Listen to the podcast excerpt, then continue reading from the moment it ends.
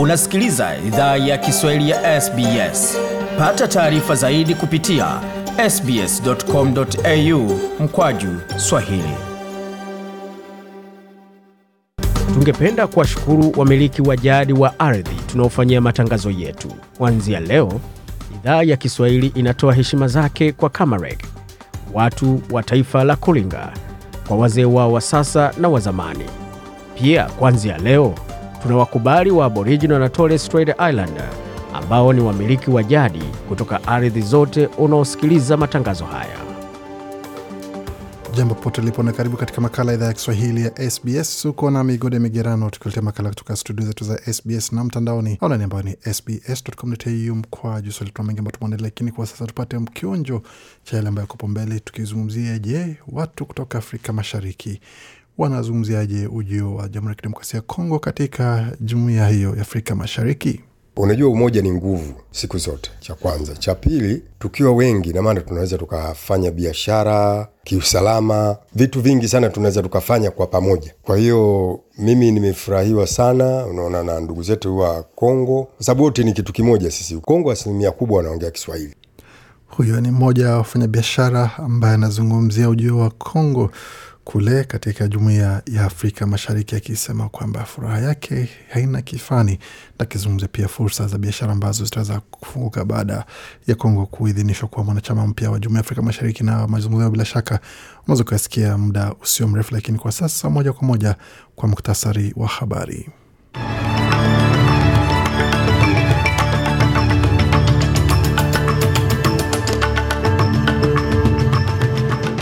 Katika muktasari wa habari, siasa zawekwa kando wakati viongozi wahudhuria ibada za Pasaka kote nchini, pamoja na kuweza kuhimiza raia wa Australia pamoja na wakazi wote wa Australia kufurahia muda ambao wanao pamoja na kuweza kuhakikisha kwamba wako salama popote wanapoendelea kuadhimisha sherehe za Pasaka ama kufanya sherehe zinazohusika na Pasaka. Pia kuna onyo kwa Amerika iwapo serikali ya mseto itapata ushindi katika uchaguzi mkuu. Hiyo ni kwa mujibu wa chama cha Leba kikionya kwamba yule ambaye ameteuliwa kuwa waziri wa afya ni mtu anayepinga Medicare na ni mtu ambaye pia amezungumzia uwepo wa kuweza kufanya makato kwa Medicare. Hata hivyo, serikali inakanusha madai hayo ikisema kwamba ukweli ni tofauti kabisa na madai ya chama cha Leba, wakati Urusi washambulia Lviv na Kiev ikitishia kutumia makombora ya masafa marefu wakati maambukizi ya uviko kule Afrika Kusini yapungua kwa wiki 16 mfululizo. Na katika taarifa zingine ni pamoja na tume ya mpito ya AU nchini Somalia yatarajia kupata kiongozi mpya. Yote hayo utaweza kusikia pamoja na taarifa za michezo ambako vichapo vimetolewa pamoja na Liverpool kujikatia tiketi ya kuingia katika katika fainali ya kombe la FA kule Uingereza, Chelsea na Crystal Palace wakivana muda usio mrefu. Na katika ligi kuu ya Australia pamoja na ligi zingine za Australia vichapo vimetolewa. Hayo yote tunaweza kusikia muda usio mrefu.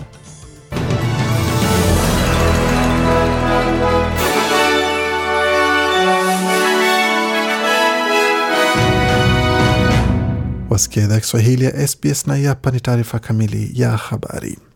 Pasaka imeidhinishwa nchini Australia. Ibada zilihudhuriwa makanisani kote nchini na waziri mkuu Scott Morrison pamoja na kiongozi wa upinzani Anthony Albanese walikuwa miongoni mwa waumini walioshiriki katika ibada hizo. Bwana Albanese alihudhuria ibada katika kanisa Katoliki mjini Cairns, naye Bwana Morrison alihudhuria ibada katika kanisa la Horizon ambalo liko katika kitongoji cha Sutherland kusini mwa mji wa Sydney.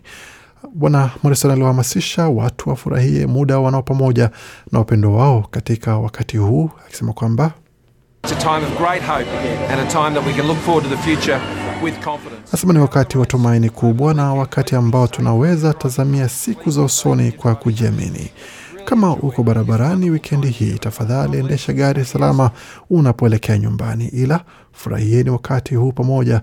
Mungu awabariki na Pasaka njema alitakia wote ambao wanaadhimisha Pasaka. Na kesho Jumatatu tarehe 1aprili ni siku ya mwisho kwa Waustralia wanaostahiki kujiandikisha kupiga kura katika uchaguzi mkuu ujao. Uchaguzi mkuu utakuwa tarehe 21 Mei, ila kura za mapema zinaweza anza kupigwa kuanzia tarehe 9 Mei, ambapo kutakuwa fursa za kuweza kupiga kura katika moja ya vituo mia vya mapema kote nchini au unaweza tuma kura yako kwa barua hadi Jumatano ya kabla ya siku ya uchaguzi mkuu. Kama mpiga kura anapatwa na uviko 19 au amekuwa mtu wa karibu wa mgonjwa wa uviko 19 katika siku mbili zilizopita kabla ya uchaguzi mkuu au siku ya uchaguzi mkuu, itabidi wapige kura zao kwa simu. Ila Evan Akin Smith kutoka tume ya uchaguzi ya Australia amesema chaguzi hilo ni hatua ya mwisho kabisa na We're encouraging Australians only to access this service if they're eligible. anasema tunawahamasisha Waustralia watumie uchaguzi hili tu kama wanastahiki. Hiyo ni muhimu sana, ni hatua ya dharura tu. Haitakuwa rahisi kusubiri kwenye si, siku ama kwenye simu kupiga kura. Kunaweza kuchukua muda mrefu zaidi kuliko kupiga foleni katika kituo cha kupiga kura.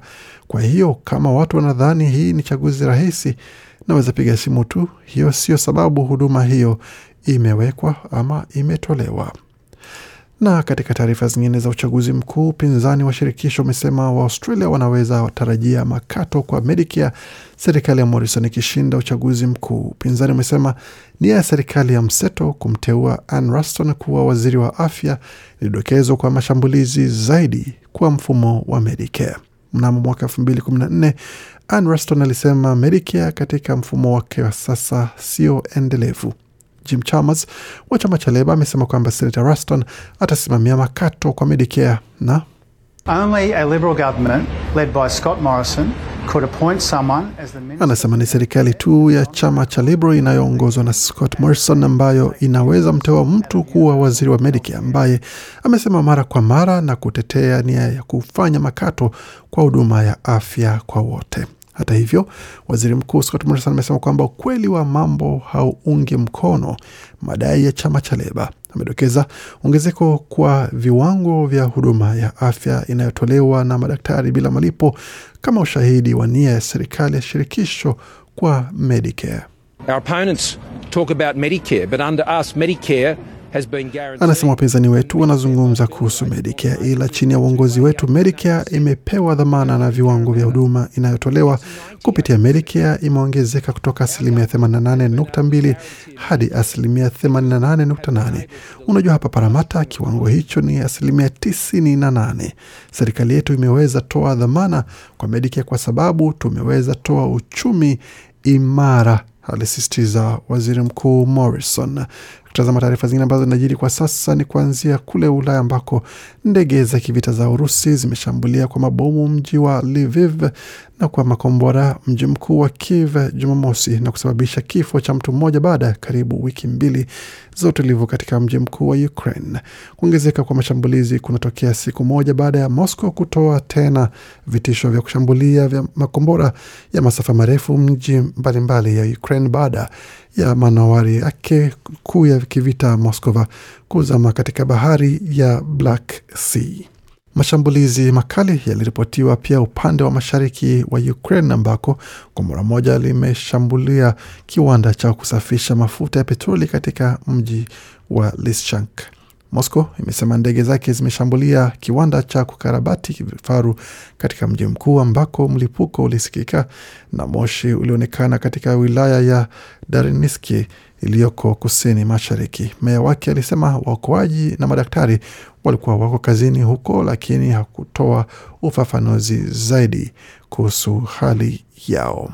Tukiangazia taarifa zingine ambazo zimewafikia kwa sasa ni pamoja na tume ya mpito ya amani ya Umoja wa Afrika nchini Somalia inatarajia kupata kiongozi mpya katika siku zijazo baada ya uhusiano kati ya serikali inayowapokea na mkuu wa tume ya ulinzi kuharibika wiki iliyopita. Vyanzo vya kidiplomasia vimeliambia gazeti la The East African itakuwa ni muhula kwa Francisco Madeira kurejea Somalia baada ya nchi hiyo kumwondolea hadhi ya kidiplomasia. Chanzo kilisema kwamba bwana Madera, raia wa Msumbiji, alikuwa ki, anashinikizwa kujiuzulu ili isionekane kwamba alikuwa amefukuzwa kazi. Bwana Madera alikuwa hajajibu maswali ya waandishi wa habari. Mkuu wa tume ya mpito ya amani ya Umoja wa Mataifa ya Afrika kwa mradhi ATMIS angelikuwa anasherekea wiki chache za awali za chombo hicho kipya cha kulinda amani baada ya AMISOM. Sehemu kubwa ni tume ya kijeshi iliyokuwa ikiwalenga Al-Shabab iliyodumu kwa miaka kumi na tatu ambayo imebadilishwa kwa kuletwa nyingine. Na katika taarifa zingine, tukisalia kule kule nchini Somalia ambako mivutano ya zaidi ya mwaka mmoja imemalizika baada ya wabunge wapya wa baraza kuu la bunge la Somalia kukutana kwa mara ya kwanza Jumamosi kuanza utaratibu wa kumchagua rais. Bunge jipya la Somalia limekutana kwa mara ya kwanza tena kuweza Jumamosi katika kile kinachoelezewa ni hatua muhimu kuelekea kukamilisha mchakato wa kumteua rais mpya wa taifa hilo. Na katika taarifa zingine, shirika la afya duniani WHO limesema nchi za Afrika zinaendelea kuripoti idadi ndogo ya maambukizi ya virusi vya korona tangu kuanza kwa janga hilo. Idadi ya watu wanaoambukizwa virusi vya korona kila wiki imepungua kwa wiki 16 sasa, sawa na idadi ya vifo katika muda wa wiki nane zilizopita. Wataalamu hata hivyo wanaonya kwamba huenda maambukizi yakaongezeka wakati wa msimu wa baridi, hasa kusini mwa Afrika. Mkurugenzi mkuu wa WHO barani Afrika Matshidiso Moiti amesema kwamba kuna hatari kubwa sana ya kuongezeka kwa maambukizi ya virusi vya korona na kwamba kuna haja kubwa ya kutekeleza masharti ya kukabiliana na maambukizi hayo. Na nchini Kenya, vigogo wa kisiasa wametupwa nje katika michujo ya chama cha UDA ambako wale ambao walikuwa wanatarajiwa kupata ushindi bila shaka wameweza kuona cha mtamakuni chini ya mkono wa wapiga kura, wengi wao wakiwa ni wandani wa naibu wa rais William Samoei Arap Ruto ambaye ameweza kuona chama chake ama wananchi wakichagua watu mbadala ama watu tofauti na wale ambao pengine chama kinatarajia kwanza watashinda, lakini wengine ambao ni vigogo wa siasa kama Jackson Mandago ambaye alikuwa ni meya, kumradhi, alikuwa ni gavana katika moja ya kaunti za kule katika bonde la Ufa, ameweza kuchaguliwa kuwa uh, seneta ambaye atawania wadhifa wa seneta pamoja na mwingine ambaye ni maarufu kwa jina la Kote moja kuweza kuchukua wadhifa wa kuwania ugavana ambako bwana Mandago ameondoka. Yote hayo tunaweza kuletea katika makala ajayo ya jumani tutakapozungumza na baadhi ya wanachama wa UDA ambao wako hapo nchini Australia pamoja na wengine ambao wako kule Kenya wakiweza kufafanua zaidi kilichowafikia baadhi yao. Waendelea kusikia idhaa Kiswahili ya SBS ukiwa na migodi ya migerano. Kwa sasa tukie moja kwa moja katika viwanja vya michezo, tukianzia katika mchezo wa NRL ambako mechi ambazo zimechezwa mapema hii leo ni kati ya Roosters na Warriors, ambako Roosters wamewacharaza Warriors wa New Zealand 22 kwa 14, wakati Storm wamecharaza Sharks 34 kwa 18. Sea Eagles wameendelea wakiwacharaza Titans wa Gold Coast 26 kwa 18, wakati Panthers wakiwavaa Broncos wa Queensland ama Brisbane ukipenda 40 kwa 12, Rabbitohs wakiwala Bulldogs 36 kwa 16, wakati Raiders wakipata kichapo chembamba cha alama 14 kwa 12 dhidi ya Cowboys. Hapo kesho itakuwa zamu ya Parramatta Eels kuvana na West Tigers pamoja na Dragons ambao walipata ushindi leo dhidi ya Newcastle Knights, alama zikiwa ni ishirini na moja kwa kumi na sita. Tukitazama taarifa zingine za michezo, hususan katika mchezo wa A-League ambapo hali ilikuwa ni hivi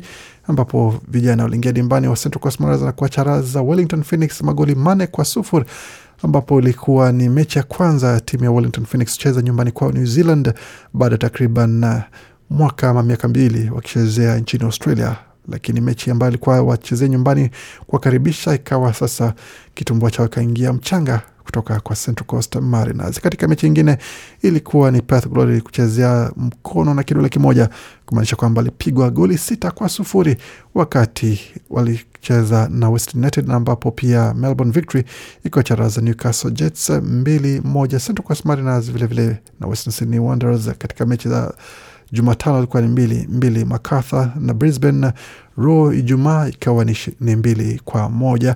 Tazama katika mchezo wa ligi kuu ya soka kule Uingereza, Brentford imeimarisha nafasi yake katika ligi kuu ya Uingereza kwa kuwacharaza West Ham magoli mawili kwa sufuri, wakati Southampton kuwacharaza Arsenal moja sufuri. Vilevile Watford kwa mradhi uh, Brentford kuwacharaza West Ham bali iliwacharaza Watford mbili moja, wakati Brighton ikawacharaza uh, Tottenham moja sufuri. Man United ikatoka nyuma na kupata ushindi wa magoli matatu kwa mbili, yote matatu yakifungwa na Cristiano Ronaldo. Katika mechi ingine ambayo ilichezwa ilikuwa ni kombe la FA nusu fainali kati ya Man City dhidi ya Liverpool. Liverpool wakaibuka kidedea ambapo waliwacharaza City magoli matatu kwa mbili na muda usio mrefu itakuwa ni zamu ya Crystal Palace kuingia dimbani dhidi ya Chelsea kwa mwanani mwingine ambaye atakuwa katika nusu fainali ama katika fainali hiyo ya kombe la FA nchini Uingereza.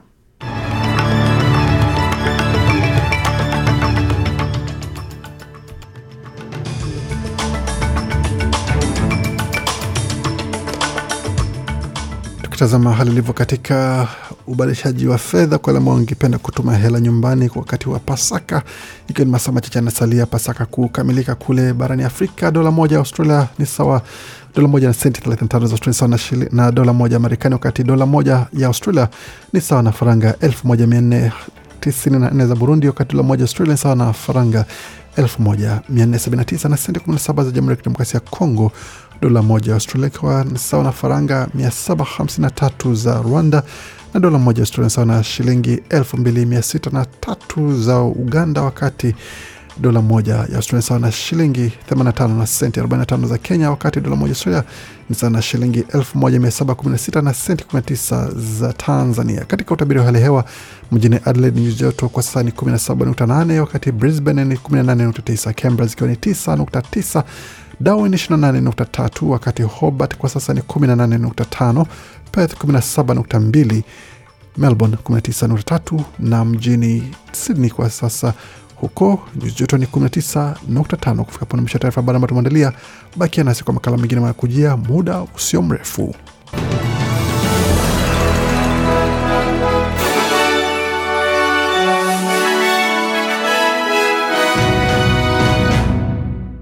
Unasikiliza idhaa ya Kiswahili ya SBS. Waendelea kusikia idhaa Kiswahili ya SBS ukiwa na migode migerano, tukuletea makala kutoka studio zetu za SBS na mtandaoni anaonembani sbs.com.au mkoaju Swahili, pamoja na kuweza kusikiliza kupata makala haya pia kwenye ukurasa wetu wa Facebook anaonikiwa ni facebook.com mkoaju SBS Swahili. Kwa sasa tuelekea moja kwa moja hadi katika studio zetu za mji wa Nairobi, ambako mwandishi wetu Jason Nyekundi anatusubiri na makala haya. Shirika la mpango wa chakula duniani linasema kwamba huenda watu milioni kumi na tatu nchini Ethiopia, Kenya na Somalia wakakabiliwa na njaa kali, ukame wa muda mrefu na pia migogoro katika eneo la mashariki mwa Ulaya na athari za COVID-19 vimesababisha viwango vya juu vya uhaba wa chakula katika eneo lote la nchi za IGAD. Inakadiriwa kuwa watu milioni nane nchini Sudan Kusini wanaweza kukumbwa na uhaba mkubwa wa chakula kutokana na mafuriko ya muda mrefu na ukosefu wa usalama katika eneo hilo. IGAD imetoa wito kwa washirika wa kimataifa na wafadhili kusaidia serikali katika kanda hiyo ambazo tayari zote zimetangaza ukame kuwa janga la kitaifa ili kukabiliana na mzozo unaoendelea na kuboresha usalama wa chakula. Katika upembe wa Afrika, mgogoro wa Tigray nchini Ethiopia ulisababisha hali kama ya njaa kwa maelfu ya watu wa Tigray kwa kiasi kikubwa kwa sababu serikali ya Ethiopia imeweka vikwazo vikali au imekataa moja kwa moja ufikiaji wa kibinadamu katika eneo hilo kwa zaidi ya mwaka mmoja. Pigo la hivi punde kwa usalama wa chakula limekuwa uvamizi wa Urusi nchini Ukraine. Eritrea na Kenya, Somalia na Sudan hununua karibu ngano zao zote kutoka Urusi na Ukraine. Wakati huo huo, takriban Wakenya milioni 3.5 wanahitaji sana msaada wa chakula kufuatia ukame mbaya uliotokea mara ya mwisho miaka 40 iliyopita kulingana na ripoti iliyotolewa na IGAD. Dr Asha muhamed ni katibu mkuu katika shirika la Msalaba Mwekundu nchini Kenya. Tunasema hali bado sio mzuri na watu wanaendelea kuathirika na kuhitaji msaada.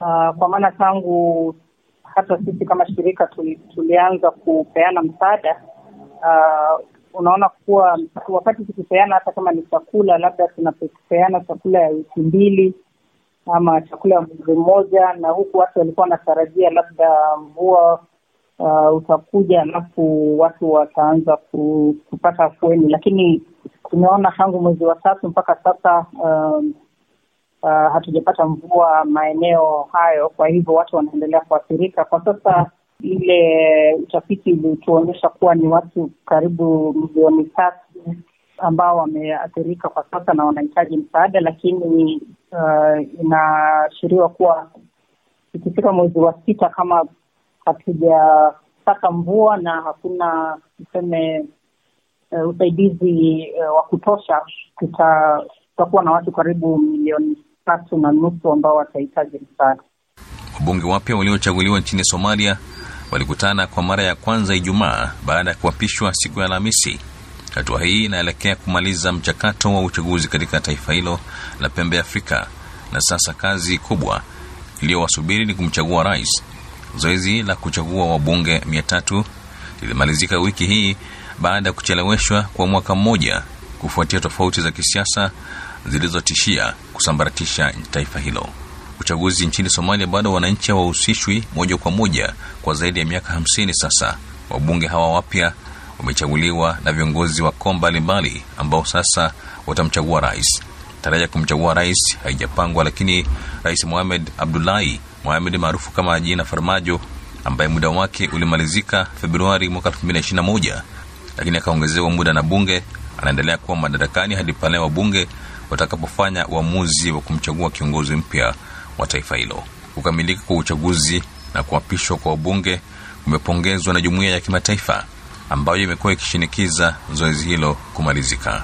Jimbo la kusini mashariki mwa Afrika Kusini linalokabiliwa na mafuriko makubwa lilipata mvua nyingi jana Jumamosi baada ya kukumbwa na dharura kali kuwahi kutokea katika jimbo hilo iliyosababisha vifo vya karibu watu mia nne.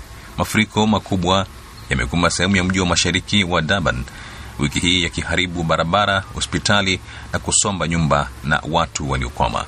Huduma za dharura katika jimbo la kusini magharibi la KwaZulu Natal ziko katika hali ya juu ya tahadhari baada ya wataalam wa hali ya hewa kutabiri kuwepo kwa mvua nyingi mwishoni mwa wiki hii ya Pasaka. Taarifa ya serikali iliyotolewa jana Jumamosi inaeleza kwamba idadi ya vifo hivi sasa ni 398 na watu 27 hawajulikani waliko kufuatia dharura na mvua za wiki nzima. Taarifa hiyo inaeleza kwamba hospitali na zahanati 58 zimeharibika vibaya sana. Kazi za huduma za dharura na uokozi zinaendelea katika jiji la Durban lenye wakazi milioni 3.5, jiji ambalo lingekuwa linasherehekea sikukuu ya Pasaka. Mafuriko yameharibu kwa sehemu fulani karibu nyumba elfu kumi na na kuharibu kabisa karibu nyumba elfu. Na tukielekea siasa nchini Kenya, wanasiasa wenye uzoefu mkubwa na washirika wa naibu rais William Ruto ni miongoni mwa waliobwawa katika kura za mchujo wa chama cha UDA. Wanasiasa hao sasa watalazimika kuwania kama wagombea wa kujitegemea au kungojea kuteuliwa serikalini iwapo Dr. Ruto atashinda urais katika uchaguzi mkuu wa Agosti 9. aliyekuwa waziri wa kawi Charles Keter, naibu spika wa bunge la kitaifa Moses Chaboi na aliyekuwa naibu katibu mkuu wa Jubilii Caleb Kositani ni miongoni mwa vigogo walioangushwa na wanasiasa limbukeni katika kura hiyo iliyofanyika Alhamisi. Bwana Ketere ambaye amewahi kuhudumu kama mbunge wa Belgut kwa mihula miwili na seneta wa Kericho kwa miaka miwili alibwawa na mhadhiri wa chuo kikuu Dr. Eric Mutai katika kinyang'anyiro cha ugavana wa Kericho.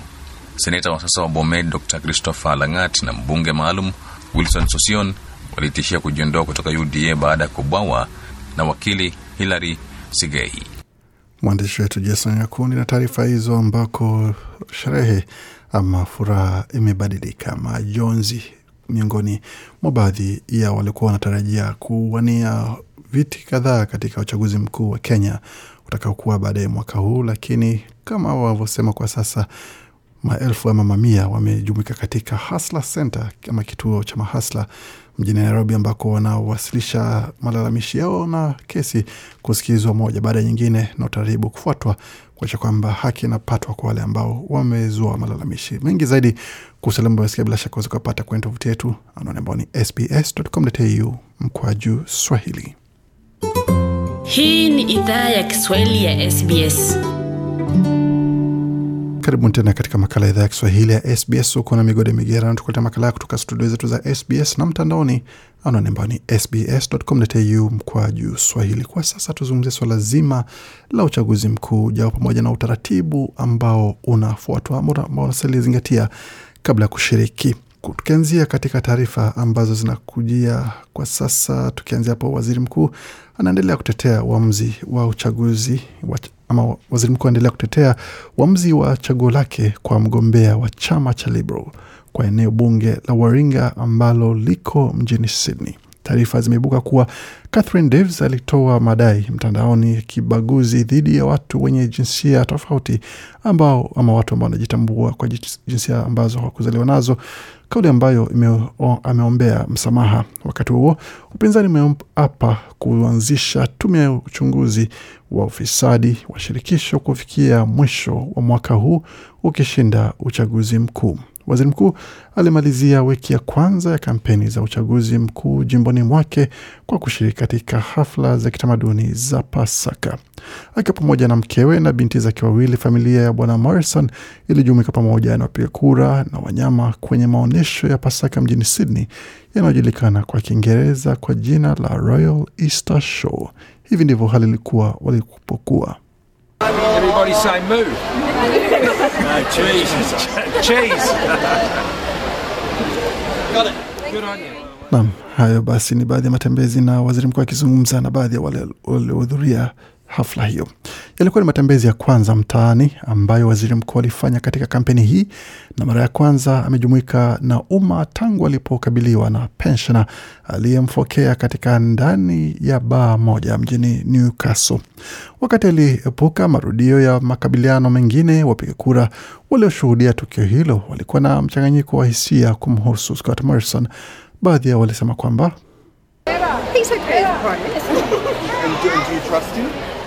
anasema yuko sawa kama waziri mkuu. Mwandishi wa habari aliuliza, je, unamwamini? Aliulizwa, sina uhakika, akisema kwamba mwingine alijibu, nampenda, nadhani amefanya kazi nzuri. Aliulizwa pia, kwa nini unadhani alifanya kazi nzuri? Jibu lilikuwa ni kwamba nadhani sijaishi nchini kwa miaka kadhaa iliyopita, ila kwa venye nimeona nikitazama ndani nikiwa nje, amefanya kazi nzuri kwa Australia na uchumi umekuwa na ni mtu mzuri, anatusaidia, analinda watu wake, sisi ni mashabiki wake wakubwa. Mwingine alisema kwamba hatumpendi, Australia inasema la, na vicheko vikafuata punde baadaye. Ila bahati mbaya kwa waziri mkuu, ziara yake haikuhusu tu mijadala kuhusu kilimo. Maswali yanaendelea kuibuka kuhusu chaguo la Scott Morrison kwa mgombea wa eneo bunge la Waringa ambalo liko mjini Sydney, Bi Catherine Davis. Katika miaka ya nyuma ya eneo bunge hilo liliwahi kuwa lulu katika taji ya chama cha Liberal, ila eneo bunge hilo lilinyakuliwa kutoka waziri mkuu wa zamani Tony Abbott katika uchaguzi mkuu wa mwaka elfu mbili kumi na tisa wakati mgombea huru Zali Stegel alitangazwa mshindi wa uchaguzi huo. Sasa bwana Morrison analazimishwa kumtetea mgombea wake Bi Davis baada ya taarifa za mtandaoni kuibuka ambako alitoa kauli za kuwahujumu watu ambao wanajitambua kwa jinsia ambazo hakuzaliwa nazo ambao wanajulikana kama trans. Bidivs alifuta alivyochapisha kuhusu kundi hilo la watu pamoja na kuomba msamaha. Matkin ni ni mwakazina wa New South Wales na ni mwanachama wa Liberal mwenye msimamo wa wastani. Ameomba mgombea huyo avuliwe ugombea wake, akiongezea kuwa hakuna mahali katika chama cha kisiasa kwa kauli za kibaguzi. Hata hivyo, bwana Morrison anasimama kidete na chaguo lake. Alipozungumzia utata huo, bwana Morrison alisema kwamba I don't share Matt's view. I, I share Tony Abbott's view. I'm not joining that. Anasema sichangii maoni ya Matt, nachangia maoni ya Tony Abbott. Sitamshambulia pia, na amejifunza kupitia uzoefu wake kuhusu jinsi anakabiliana na swala hili siku za nyuma, na sina shaka kuwa atafuatilia masuala katika hali ya heshima na umakini katika siku za usoni. Na alipohojiwa na shirika la habari la SBS kuhusu madhara ya mjadala huo katika jamii iliyolengwa kwa madai ya mgombea wake, bwana Morrison alikuwa na haya ya kusema. Well, I think it's really important that she has withdrawn those comments. Nasema nadhani ni muhimu sana kuwa ameondoa madai hayo na amekiri kuwa hayakuwa mazuri na amefanya hivyo. Nadhani hiyo ndiyo namna ya kuheshimu jamii ya Watrans na si changii kauli hizo, pia alisisitiza waziri mkuu. Ila kiongozi wa chama cha Leba Anthony Albanese amehoji madai ya bwana Morrison akisema kwamba What's extraordinary is that Catherine Deves has been handpicked. Anasema cha ajabu ni kwamba Catherine Deves alichaguliwa na waziri mkuu mwenyewe. Yeye ni chaguo la waziri mkuu. Mapema wiki hii, waziri mkuu alisema anachangia maadili ya Bi Deves kwa kumteua tena. Bwana Albanizi alikuwa mjini Cairns ambako huko kaskazini Queensland akipigia debe ahadi za chama chake za kuanzisha tume ya kitaifa inayochunguza masuala ya ufisadi. Sasa Bwana Albanizi amechukua ahadi hiyo katika hatua ya ziada, akiapa kuwa itakuwa kipaumbele cha kwanza cha chama chake kikishinda uchaguzi mkuu. The Integrity Commission issue is one in which we will take, we will legislate. Anasema suala la tume ya udhalifu ni suala ambalo tutapitisha kisheria mwaka huu. Tume ya kitaifa dhidi ya ufisadi itakuwa tume ya kitaifa dhidi ya ufisadi yenye mamlaka ambayo itakuwa na mamlaka huru ya, ucha, ya uchunguzi. Ni tume ambayo itakuwa halisi, tofauti na ile ambayo imekataliwa na kila mtu. Ahadi hiyo inajiri wakati matokeo ya utafiti mpya uliofanywa na kituo cha uadilifu wa umma imezua maswali kuhusu dola bilioni 55 zilizotumiwa na serikali ya Morrison kwa misaada katika mida ama miaka minne iliyopita. Utafiti ulipata kwamba palikuwa na uangalizi mdogo kwa jinsi hela zilitumiwa. Waziri mkuu amesema atawasilisha tu pendekezo lake la tume ya kitaifa dhidi ya ufisadi kama chama cha Leba kinairuhusu bungeni bila mabadiliko yoyote.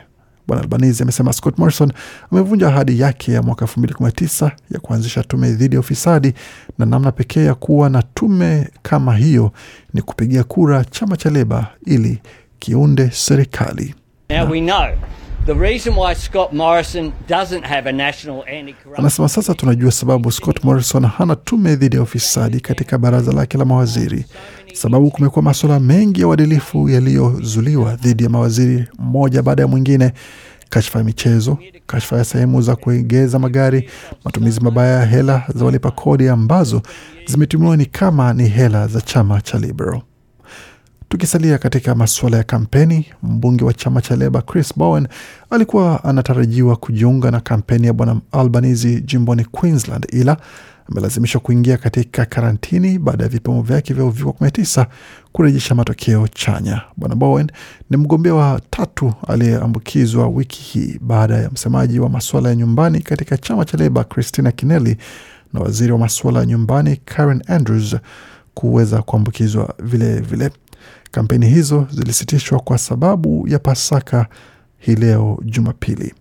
Tunatumai kwamba taarifa hii imekupa taarifa na uelewa zaidi kuhusu yanaendelea kisiasa baada ya wiki nzima ya kampeni kali, tukielekea katika wiki ya pili ya kampeni za uchaguzi mkuu wa taifa.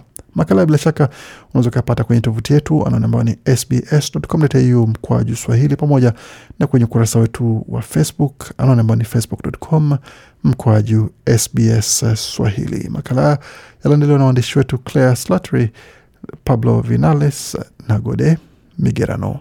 Hii ni idhaa Kiswahili ya SBS. Idhaa ya Kiswahili ya SBS. Shiriki taarifa zetu kwenye Facebook. Karibu tena katika makala idhaa ya Kiswahili ya SBS ukiwa na migode migerano, tukuele makala kutoka studio zetu za SBS na mtandaoni anani ambao ni sbs.com.au mkwaju swahili. Kwa sasa tubadilishe mtazamo kidogo, ama tubadilishe kasi kidogo kutoka kwa taarifa za uchaguzi mkuu ama kampeni za uchaguzi mkuu, tugeuze macho kwa suala zima la magereza. Je, nini kinahusika mtu anapofungwa na nini kinahusika wakati anashtakiwa? Hii taarifa basi itaweza kupa mwongozo kidogo kuhusu hali ilivyo katika mfumo wa urekebishaji wa tabia ukipenda nchini Australia, tukizungumzia suala zima watu wazima ambao wanafungwa hapa nchini Australia. Nchini Australia, watu wazima wanaofanya makosa ya jinai husimamiwa na mfumo wa haki wa jinai wa Australia. Neno kituo cha marekebisho huelezea sehemu ambako mtu hutumikia kifungo chake wanapopatwa na hatia ya uhalifu wa jinai.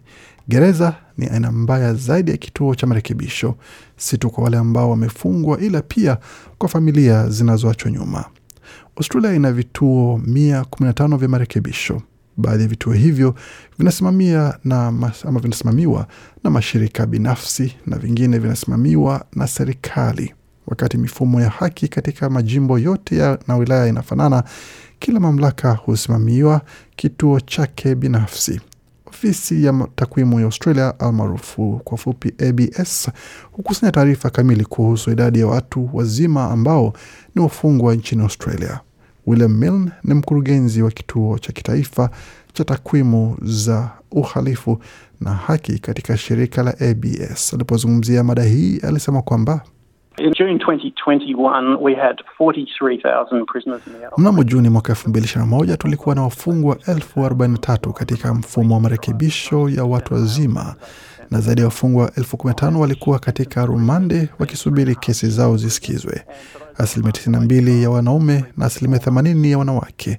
Kwa wastani wafungwa hutumikia kifungo cha miaka tatu na nusu gerezani, na kwa wale ambao wako katika rumande husubiri kesi yao isikizwe kwa takriban miezi mitatu na robo. Ni muhimu kutambua idadi isiyo ya uwiano ya Aboriginal na Torres Strait Islanders ambao wako gerezani.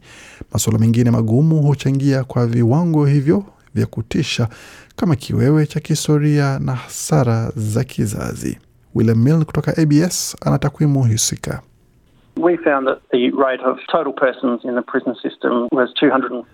Anasema tunapata kuwa kiwango cha idadi ya watu ambao wako ndani ya mfumo wa gereza ilikuwa watu wazima 214 miongoni mwa watu wazima laki moja. Na ni kuchukua jamii ya Aboriginal na Torres Strait Islander, tutazama watu wazima wa Aboriginal na wa Torres Strait wakiwa ni 2412 ambao wako ndani ya mfumo kwa kila wa Aboriginal laki moja. Kwa hiyo kiwango hicho ni mara kumi ya umma wastan. Mtu wanapokamatwa huwa wanafanyiwa tathmini kuamua kiwango cha usalama wa wanaohitaji.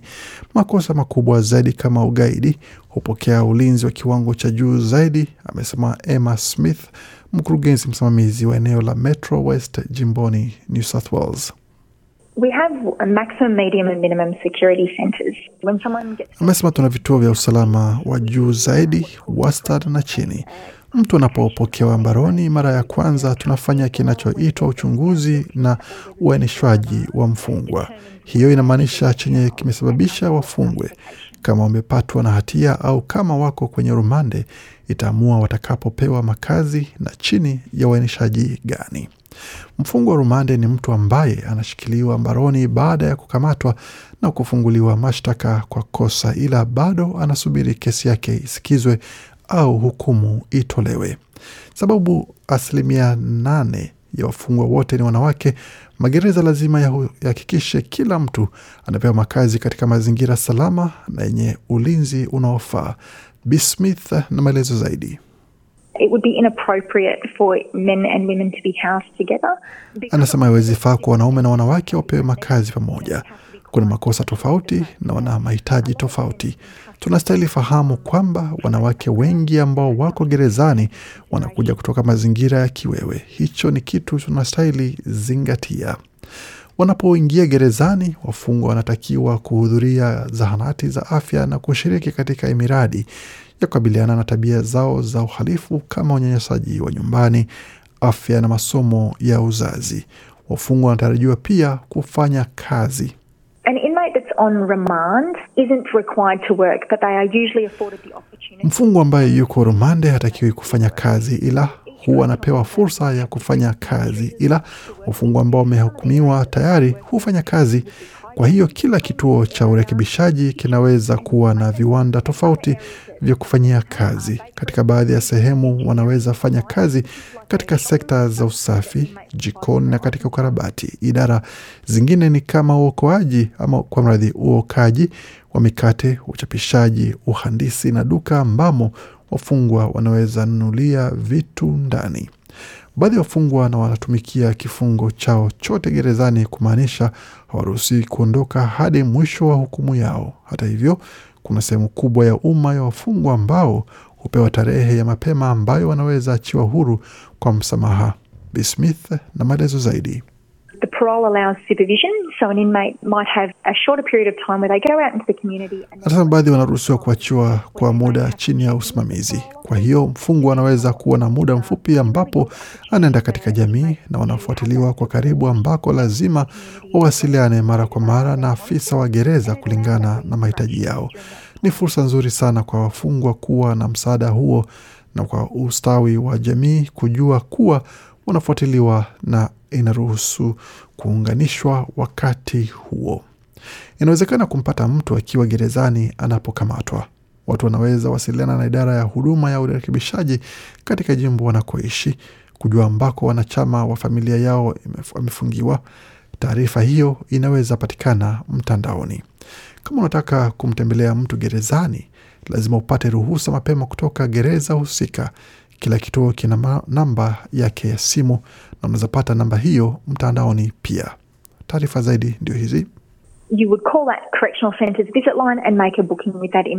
Anasema unaweza piga simu kituo hicho cha urekebishaji kuomba miadi ya kumtembelea mfungwa kama hakuna vizuizi kwa upande wa kumtembelea. Namba hiyo ya wageni inaweka ina, inaweza kupa taarifa wakati unaweza mtembelea mfungwa, muda wa miadi na masharti yao, kama unapokea wageni asubuhi au wakati fulani wa siku na masaa fulani, na aina gani ya mavazi wanaruhusu na jinsi ya kufanikisha mchakato huo unapofika katika kituo hicho. Nadia ni mtu wa kujitolea. Mmoja wa jamaa yake yuko gerezani na alipata taarifa chache za kumsaidia kukabiliana na mfumo wa haki jinai. Aliunda tovuti kwa jina la Bars Between kuwasaidia watu kupata rasilimali wanazohitaji mpendwa wao anapoenda gerezani. Aibu, unyanyapaa na kutengwa ni baadhi ya uzoefu wa kawaida ambao familia nyingi zilizo nje hupitia. Binadia na maelezo zaidi. If you have someone in prison, find out what services there are in your area. by going- Anasema kama na mtu gerezani, jua huduma gani ziko unakoishi kwa kutembelea tovuti hii www.buzzbetween.org. Huduma hizi nyingi husimamiwa na watu wa kujitolea ambao wanapitia yale ambayo unaweza kuwa unapitia. Mara nyingi wao ndio ambao wameachwa kubeba mizigo wa kihisia na fedha za mfungwa. Mtu mmoja aliwahi sema, mfungwa anafanya uhalifu na familia yake inatumikia kifungo. Inasikika hivyo kwa kweli. Wafungwa wanahitaji msaada kustahimili maisha ndani ya gereza, ila pia wanapoachiwa huru. Sababu za watu kufanya makosa tena ni nyingi. Kuna matumizi ya mihadarati, ukosefu wa ajira, viwango vidogo vya elimu na afya mbaya ya akili ni miongoni mwa mambo ya hatari. Ukosefu wa huduma za msaada baada ya kuachwa huru ni moja ya sababu nyingine. Ripoti ya tume ya tija ya Australia ina taarifa kuhusu viwango vya watu kutenda uhalifu wa jinai tena. Bwana William Milne ana maelezo zaidi.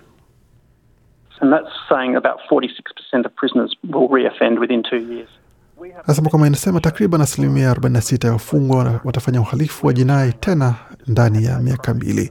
Tuna kipimo kinachoonyesha vifungo vya kabla vya wale ambao wako gerezani. Tulikuwa tukionyesha takriban asilimia 60 ya wahusika walitumikia kifungo kabla, ila haimaanishi kwamba ilikuwa ndani ya muda wa miaka mbili. Inawezekana ilikuwa muda mrefu zaidi. Nadia kutoka Behind Bars amesema kwamba kuongezea msaada kwa familia za wafungwa huboresha takwimu hizo. Na? Research also shows that there is more chance a person, once released, will be Anasema utafiti unaonyesha pia kuwa kuna uwezekano mkubwa mtu anapoachiwa huru ataweza kurejea ndani ya jamii na asiwe sehemu ya takwimu hizo za kurejea gerezani. Kama wana msaada mzuri kutoka kwa familia wakiwa nje. Mfululizo mpya wa makala ya SBS yanaonyesha chenye hutokea wakati watu wanapoachiwa huru kutoka gerezani huwa wanapewa makazi katika nyumba zenye utulivu kwa muda wa siku mia. Unaweza tazama makala ya Life on the Outside kwenye tovuti ya SBS On Demand. Na bila shaka kama taji maelezo zaidi ama taarifa zaidi kuhusu suala hili, tembelea tovuti yetu sbs.com.au mkoaji Swahili, ambako utapata makala na mengine mengi zaidi pamoja na ratiba matangazo yetu tuliochapisha pale. Makala yale yanaelewa na waandishi wetu Melissa Kompanyoni na Gode Migerano. Hii ni idhaa Kiswahili ya SBS. Idhaa ya Kiswahili ya SBS katika simu ya mkononi, mtandaoni na kwenye redio.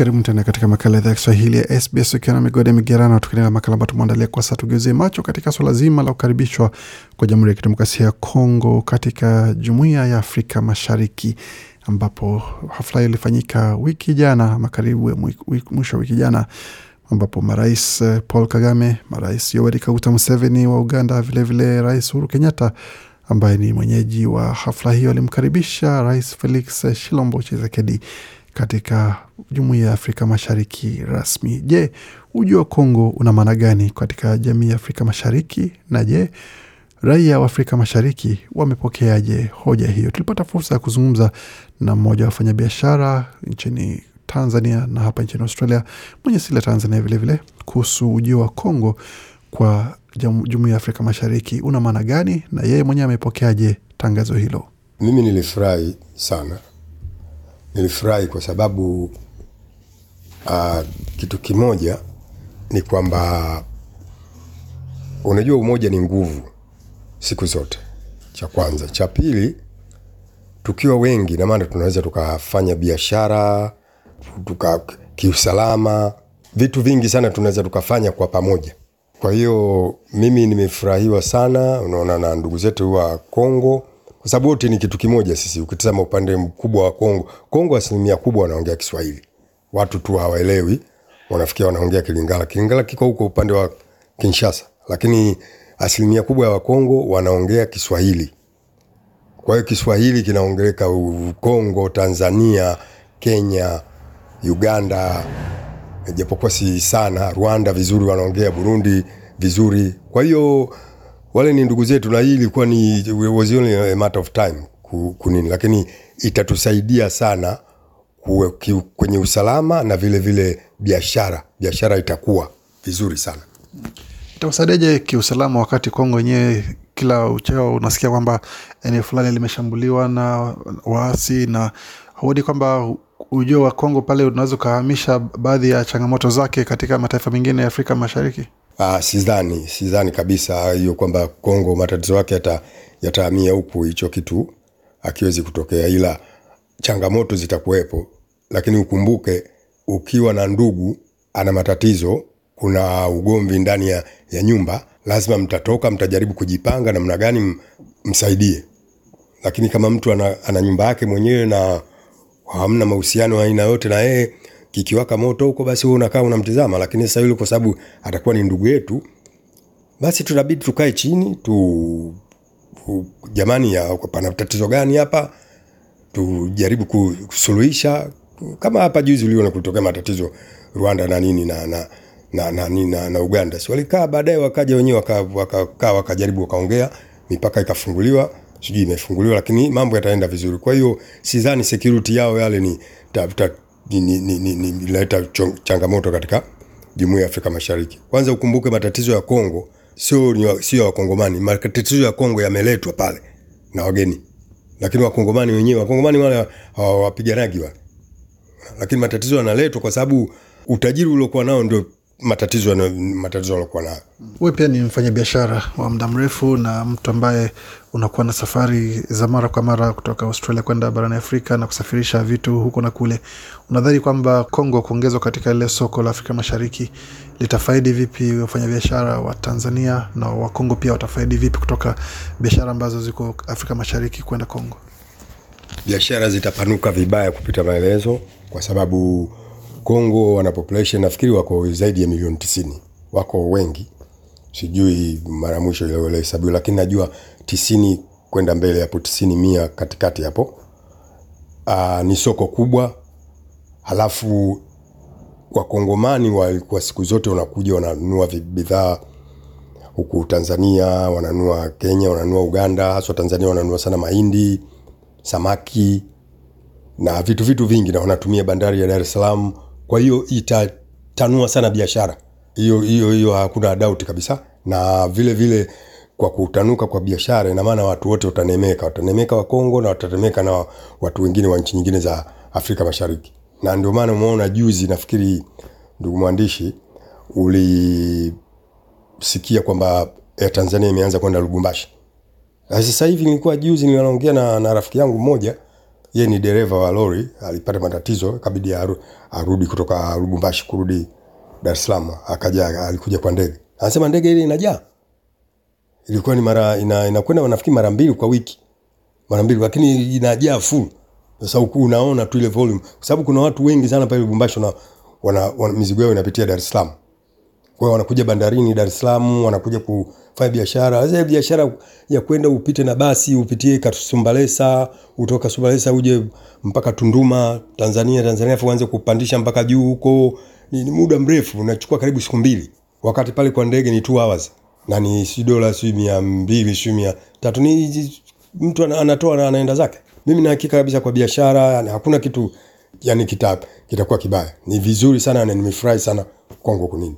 Suala lingine la kufunguliwa kwa ama kukaribishwa kwa Kongo kuingia katika Afrika Mashariki kutakuwa na maana gani sasa kati ya safari za watu kwa watu, kusema kwamba mkongomani aweze ku uh, hama kutoka Kongo avuke mpaka aende kuishi na kufanya kazi Tanzania, Mtanzania vile vile, kwamba kwa muda mrefu Tanzania imekuwa kidogo inajiweka mbali kidogo na wengine wa Afrika Mashariki. Tukitazama uhusiano wao na, na Kenya, uhusiano wao na, na Waganda na Wanyarwanda kunakuwa ndio, hata kama ko katika jamii moja ya Afrika Mashariki, bado kunakuwa na ule umbali kidogo, ama unawapenda kwa mbali kidogo. Je, Kongo itakuwa ni tofauti ama tunao wataingiza kwenye mfumo kwamba ndio tunawapenda, lakini bakini mliko? Swali zuri.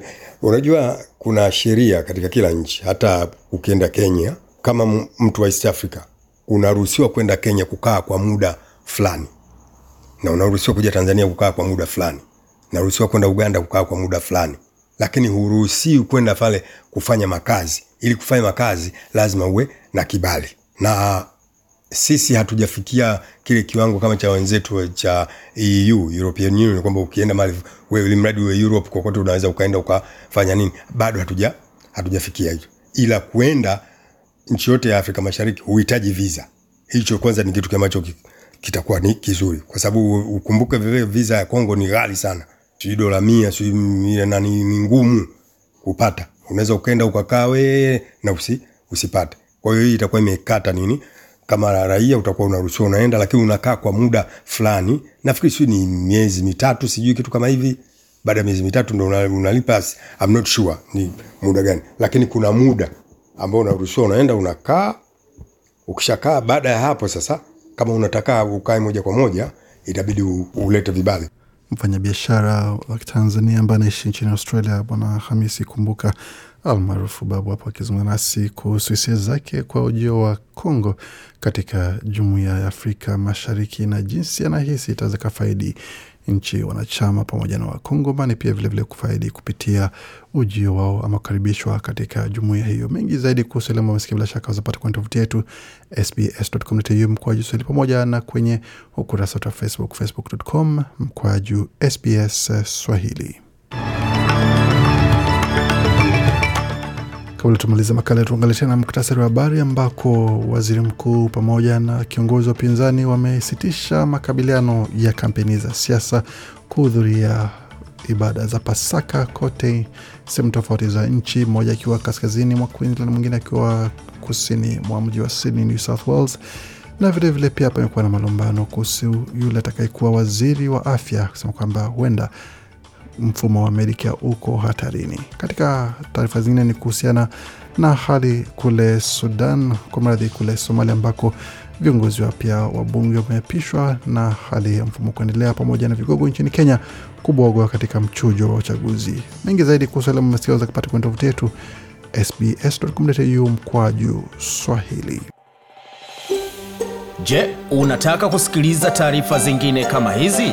Sikiliza zilizorekodiwa kwenye Apple, Google, Spotify au popote pale unapozipata.